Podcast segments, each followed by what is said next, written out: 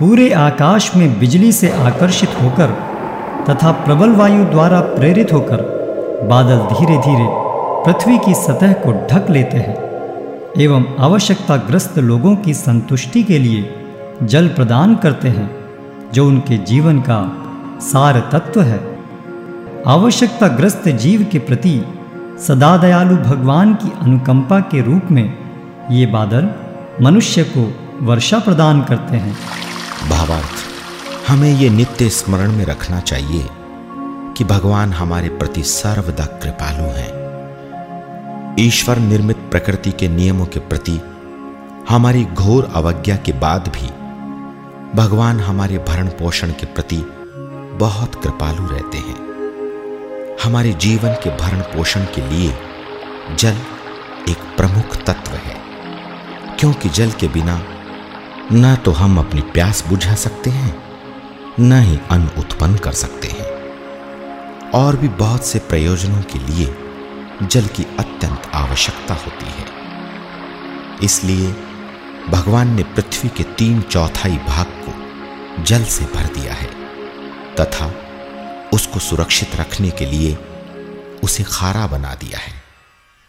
खारे पानी में सड़न पैदा नहीं होती, और ये विधाता की व्यवस्था है। भगवान ने शक्तिशाली सूर्य को पृथ्वी जैसे ग्रहों के जल को वाष्पित करने के लिए नियुक्त किया है।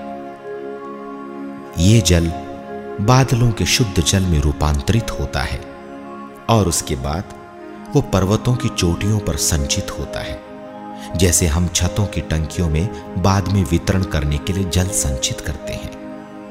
संचित जल का कुछ भाग बर्फ़ में परिवर्तित किया जाता है, जिससे अनावश्यक ही धरती पर बाढ़ न आ जाए। ये बर्फ़ साल भर धीरे धीरे पिघलती है बड़ी बड़ी नदियों के माध्यम से बहती है और संरक्षण के लिए फिर से समुद्र में जा मिलती है। अतः ईश्वर निर्मित प्रकृति के नियम ना तो अंधे हैं, ना ही आकस्मिक हैं। जैसा कि अल्पज्ञ लोग निष्कर्ष निकालते हैं। जिस प्रकार राज्य के समस्त कानूनों के पीछे सदा कानून बनाने वाला होता है, उसी प्रकार प्रकृति के नियमों के पीछे परमेश्वर का सक्रिय मस्तिष्क है। हम साधारण कानूनों के पीछे कानून के निर्माता को देख सकें या नहीं, इससे कोई अंतर नहीं पड़ता। हमको यह मानना ही पड़ेगा कि कानून का कोई निर्माता होता है। जड़ पदार्थ चेतन हस्तक्षेप के बिना स्वयं कार्य कभी नहीं कर सकता। इसलिए हमको प्रकृति के नियमों के पीछे परम चेतन व्यक्ति भगवान के अस्तित्व को स्वीकार करना ही होगा। भगवान भगवत गीता में कहते हैं कि प्रकृति उनकी अध्यक्षता में कार्य करती है। मयाध्यक्षेण प्रकृति सूयते सचराचरम हेतुनानेन कौन्तेय। जगत विपरिवर्तते।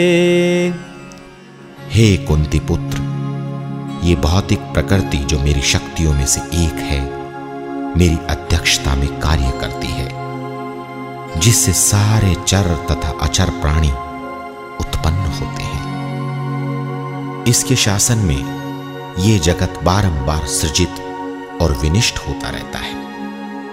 भगवत गीता, अध्याय नौ, श्लोक दस। प्रकृति केवल एक शक्ति है और इस शक्ति के पीछे शक्ति का स्रोत तथा मस्तिष्क होता है। जैसे विद्युत शक्ति के पीछे बिजली घर होता है, जहाँ रहने वाले अभियंता के मस्तिष्क से सब कुछ संचालित होता है।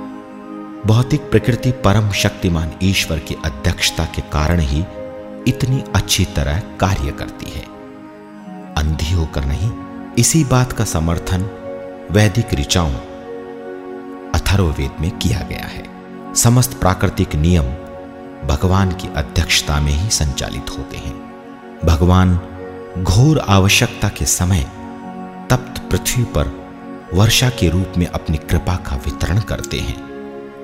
जब हम जल के अभाव में एक तरह से मृत्यु के कगार पर होते हैं, तब भगवान वर्षा प्रदान करते हैं। भगवान निसंदेह कृपालु हैं। परंतु सर्वाधिक आवश्यकता के समय ही भगवान हमें अपनी कृपा प्रदान करते हैं। ऐसा इसलिए होता है कि जैसे ही हम ये कृपा प्राप्त करते हैं, हम भगवान को तत्काल भूल जाते हैं। अतः यदि हम दुख से बचना चाहते हैं तो हमें निरंतर भगवान की कृपा का स्मरण रखना चाहिए। ऊपर वर्णित विस्मरणशीलता की स्थिति होने के बाद भी हम उनसे नित्य जुड़े हुए हैं। भगवत गीता पुष्टि करती है कि प्रकृति के नियम कठोर हैं, क्योंकि ये तीन भिन्न गुणों के द्वारा संचालित होते हैं। किंतु जो कोई भगवान के शरण में चला जाता है वो प्रकृति की कठोरता को सुगमता से पार कर लेता है। भगवत गीता में भगवान इसकी पुष्टि करते हैं। दैवी येषा गुणमयी मम माया दुरत्यया मामेव ये प्रपद्यन्ते मायामेतां तरन्ति ते। भौतिक प्रकृति के तीन गुणों वाली मेरी इस दैवी शक्ति को पार कर पाना कठिन है। किंतु जो मेरे शरणगत हो जाते हैं, वे इसे सरलता से पार कर जाते हैं। भगवत गीता, अध्याय सात, श्लोक चौदह।